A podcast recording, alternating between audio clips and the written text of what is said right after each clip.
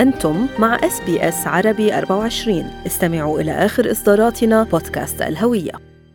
تعود المهرجانات والاحتفالات مرة أخرى إلى أستراليا بعد سنتين من التوقف بسبب انتشار كوفيد تسعة عشر. يتواجد مايكروفون اس بي اس عربي أربعة وعشرين بنادي سانت جورج، حيث تقيم فرقة السلام بمهرجان ألوان الرافدين.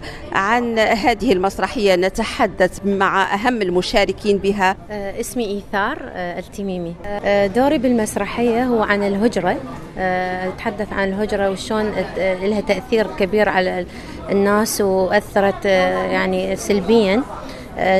كل كل الناس هاجروا، واكثرهم يعني الازواج اضطروا ان يتركون زوجاتهم، وكان كلش وقت يعني يعني يعني كان وقت كلش كلش صعب بذيك الايام. اضطروا كل الناس تعيش وحدها والازواج يتفرقون.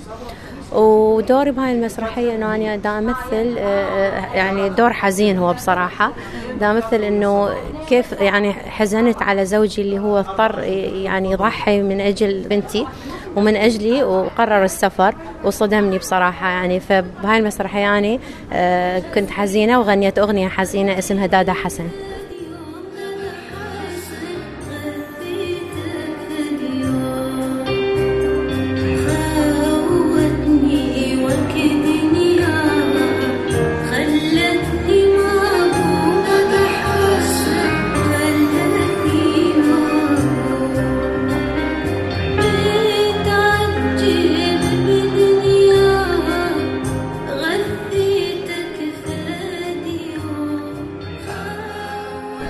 اسمي ديلون بطرس، معروف فني اسم الفني ديلون العراقي، وأنا جاي لأستراليا عندي تقريبا ست سنوات. هاي ثالث مرة أشارك مهرجان ألوان بلاد الرافدين، واليوم عندنا مشاركة راح إن شاء الله راح أغني بيها، وراح أمثل أيضا مشهد يدور بين الحبيب والحبيبة في أيام زمان لبلاد الرافدين، وإن شاء الله راح يكون فتشي حلو ونعجب الحضور.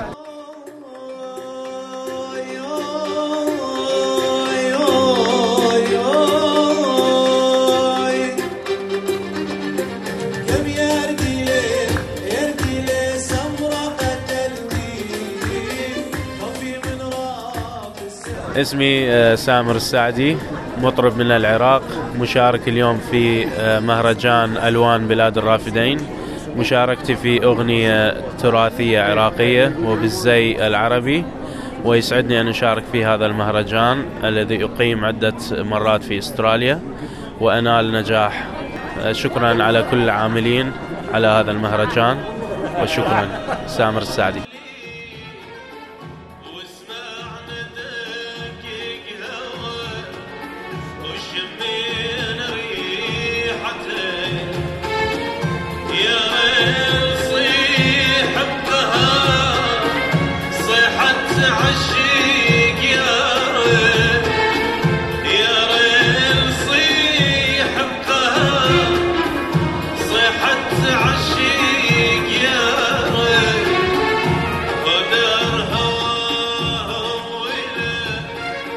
هاي أنا هاب هادي، مغني، بس عندي أدوار ثانية كثيرة بالعادة تدخل بإنتاج المسرحية أو الإنتاج الفني بصورة عامة. أولاً هندسة الصوت اليوم كلها، سواء بالمسرحية، المسرحية مسجلة حتى نطلع بأفضل النتائج وأجملها.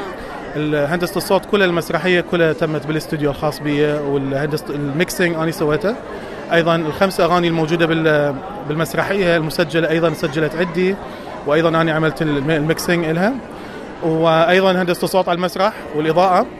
وبشار يقول مساعد مخرج، ما أعرف ذا يعسمني لو لا. وأيضاً عندي أغنية مشارك بيها بالمسرحية، حكون أيضاً بس مو دور تمثيلي إنما دور غنائي. الله أستاذ بشار حنة يعني من الجوانب العبقرية عدة دائماً أحبها، يحب يجيب مجموعة أغاني وتلهم حتى يطلع قصة.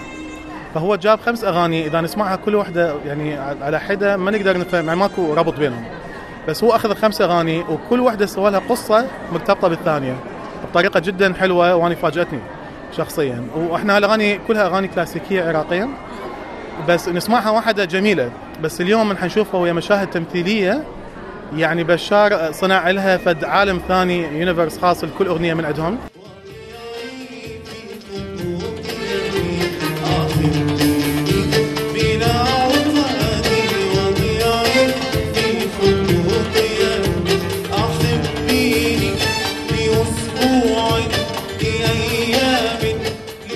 أنا مطربة لينا نصارى من العراق، ومشاركة بمهرجان ألوان بلاد الرافدين بأغاني فلكلور لتراثنا، وإن شاء الله راح تنبسطوا اليوم. أحلى الأجواء تكون أجواء العراق، وإن شاء الله نكون كل مبسوطين.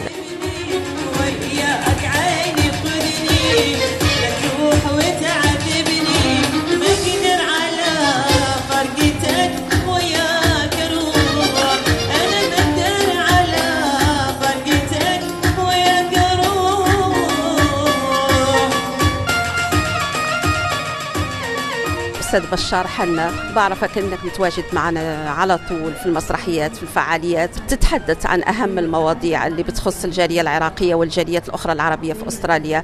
مرة أخرى في مسرحية جديدة في أستراليا، احكي لنا عن أهم المواضيع.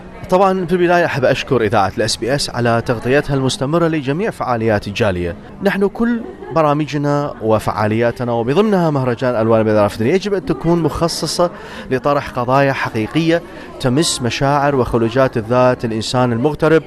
يمكن نحن نمثل جالية اللي قادمة من بلاد الرافدين والعراق وما حوله، ولكن بالواقع نحن صوت المغترب بصورة عامة. فالمسرحية تتحدث عن ما يحدث في قلوبنا ونحن في الغربة. نحن نحب أستراليا وهي وطننا، ولكن هذا الشيء الغريب الذي يربطنا بمحبة قوية إلى مسقط رأسنا ومع البلد الذي أتينا منه دائما يراودنا في منامنا، في حياتنا، في كل شيء نفعله. ولهذا السبب نحن نحاول أن نوظف هذه الفعاليات في طرح ما يجول في بالنا وفي خاطرنا إلى الرأي العام، ونحتفل بثقافتنا التي أتينا بها من بلاد الرافدين.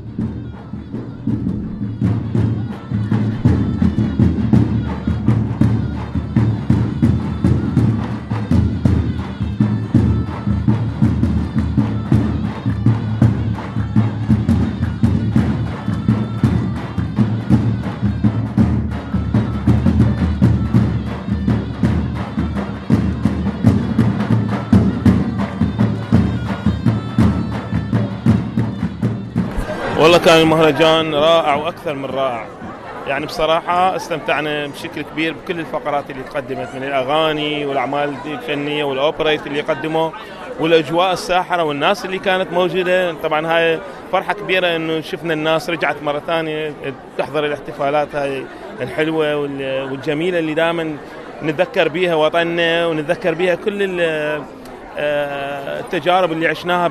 beautiful beautiful كثير حلو، كل المهرجان حلو لأنه من تراث العراق وآثار العراق. ذكرك في شخصية عراقية؟ طبعا ذكرت آثار العراق، ذكرت حب العراق، حبي للعراق، ذكرت كل شيء بالعراق حلو.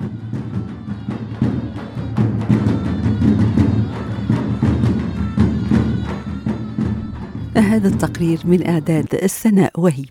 استمعوا الآن إلى الموسم الثاني من بودكاست أستراليا بالعربي، أحدث إصدارات أس بي أس عربي أربعة وعشرين، يأخذكم في رحلة استقرار بعض المهاجرين العرب ويشارككم بأبرز الصدمات الثقافية التي تواجههم عند وصولهم إلى أستراليا.